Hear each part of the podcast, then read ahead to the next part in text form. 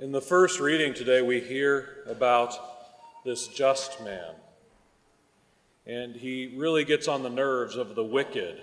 The wicked say, let's beset him. He's obnoxious to us, this just man. He keeps telling us everything we're doing is wrong, so we don't like him. So we're going to revile and torture him and put him to the test. The question is, who are they talking about? When we look at these prophecies in the Old Testament, specifically this one, they're always fulfilled in two different ways. Because in the Old Testament, the way they could tell someone was a true prophet is they are known by whether or not their prophecy came true. And so it had to have some element of truth that they could find at the time. And so the most obvious answer to this is all of the prophets ever. Nobody really cared much when the prophets came and talked because usually they were telling them, you need to repent of your ways. The prophets were trying to pull them out of sin and lead them back to God. And that's never a fun message to hear because we like doing things our way and we don't like it when someone tells us we're wrong. But the prophets would come and they'd say, turn back to God. And so many of the people would say, this fellow's pretty obnoxious. Let's do something to him to stop him from talking. And so that happens over and over and over again in the Old Testament when you look at the stories of the prophets. But its ultimate fulfillment for this passage is with Jesus Christ himself, because we remember how well he was received, right? There were many who followed him, but the scribes, the Pharisees, the Sadducees, the Romans, they, they weren't big fans of Jesus because they found him obnoxious. He kept telling them, you're doing things wrong. And ultimately, they reviled him, and they tortured him, and they put him to a shameful death on a cross. I mean, it might not seem like that now, but Saint Paul even tells us that someone who is hung on a tree is cursed. Like, this is Saint Paul telling us this was a shameful death for anybody, and yet Christ endured it for us. And ultimately, God took care of his son. He rose him three days later. And we are all called to fulfill this prophecy too, by the way, because we're disciples of Jesus Christ. And when you're a disciple of Jesus Christ, that means you follow him on that same road. Because when we follow him on that road, it's the road to heaven. There's really no other road you can travel. And so when we live the truth, When we live the truth, it might not be fun for us because sometimes we'll have to be the prophet to ourselves. You know, we'll have to study church teaching and things like that, which reveal the truth to us, and we'll find ourselves obnoxious because it's like, dang it, I have to change that about me if I want to follow Jesus Christ. But then sometimes the people around us will have that reaction too. It's what I mentioned last week in my homily. The people around us, they might not like it when we start to live our Catholic faith well, and they'll cause us trouble. But remember, God will take care of us. We have nothing to fear. It's what Jesus is talking about in this first half of the gospel. He goes and he does all these good works. He teaches people that salvation is coming. We are here, that God has come for you to save you.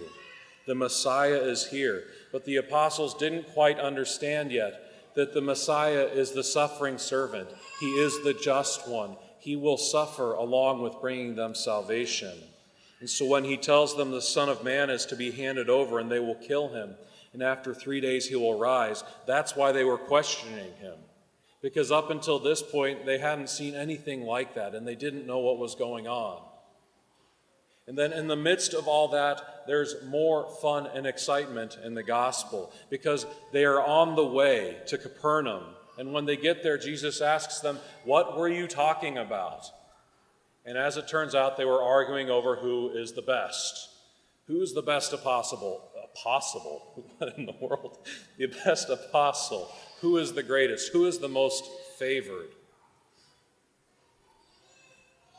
Because the other things that have been happening, we see Peter, James, and John sometimes called aside for something special with Jesus Christ. And so the other nine are probably just left standing there thinking, well, what about us, Jesus? Don't you care about all of us the same? And when you start recognizing that humanity of the apostles, that helps us understand what's going on here. And I am almost certain that in this letter from Saint James, he's got to be thinking about this incident when he writes it. Where jealousy and selfish ambition exist, there's disorder and every foul practice. And then Saint James tells us that the way out is through wisdom from above, which is pure and peaceable and gentle and compliant and full of mercy and good fruits, and it's constant and it's sincere. And that's the way that we ought to live, not to let this war amongst the passions inside of us burst out and cause trouble. Bishop Gerber used to talk to the priests. Now, obviously, I'm a new priest, so he never talked to me about these things, but um, you talk to the other priests and they'll tell you about it. He had these things that he called the three cancers of the priesthood. It was complaining, comparing, and competing. And if you think about it, these three things are bad for any Christian. And it's exactly what we're being warned against today, because it's what gets in there and messes up the relationship with ourselves, with our fellow Christians, with everyone around us. We start complaining about our situation because it makes us feel a little better to say something about it oftentimes. But then people get grumpy around us, right? We start comparing ourselves to these people who seem to be favored either by someone in the church or someone in power in our country.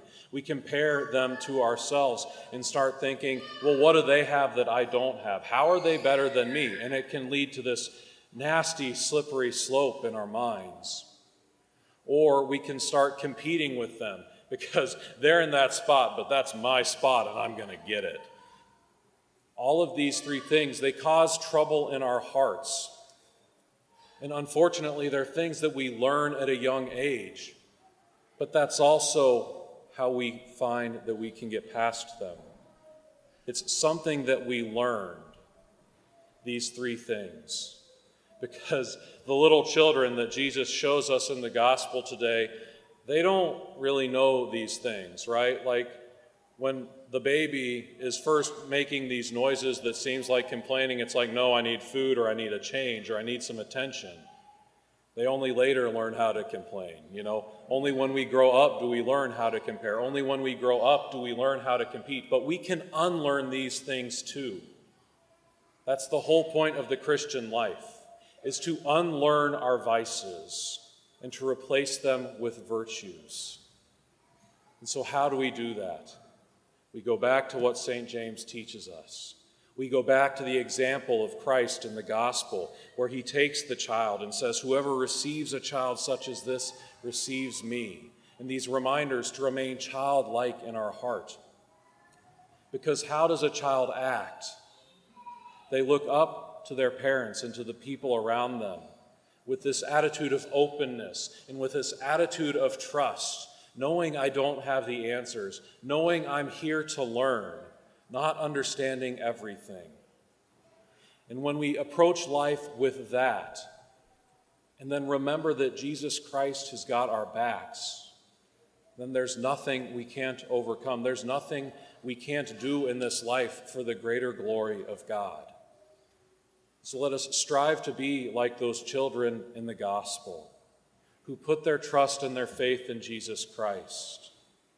Let us strive to be like Saint James calls us to be in, the sec- in his letter today, pure and peaceable and gentle and compliant and merciful, full of good fruits, constant and sincere. Let us strive to root all of those other things out of our life and to focus our eyes primarily on Jesus Christ and allow him to be the one who transforms us, and to not worry so much about what all the people around us are saying.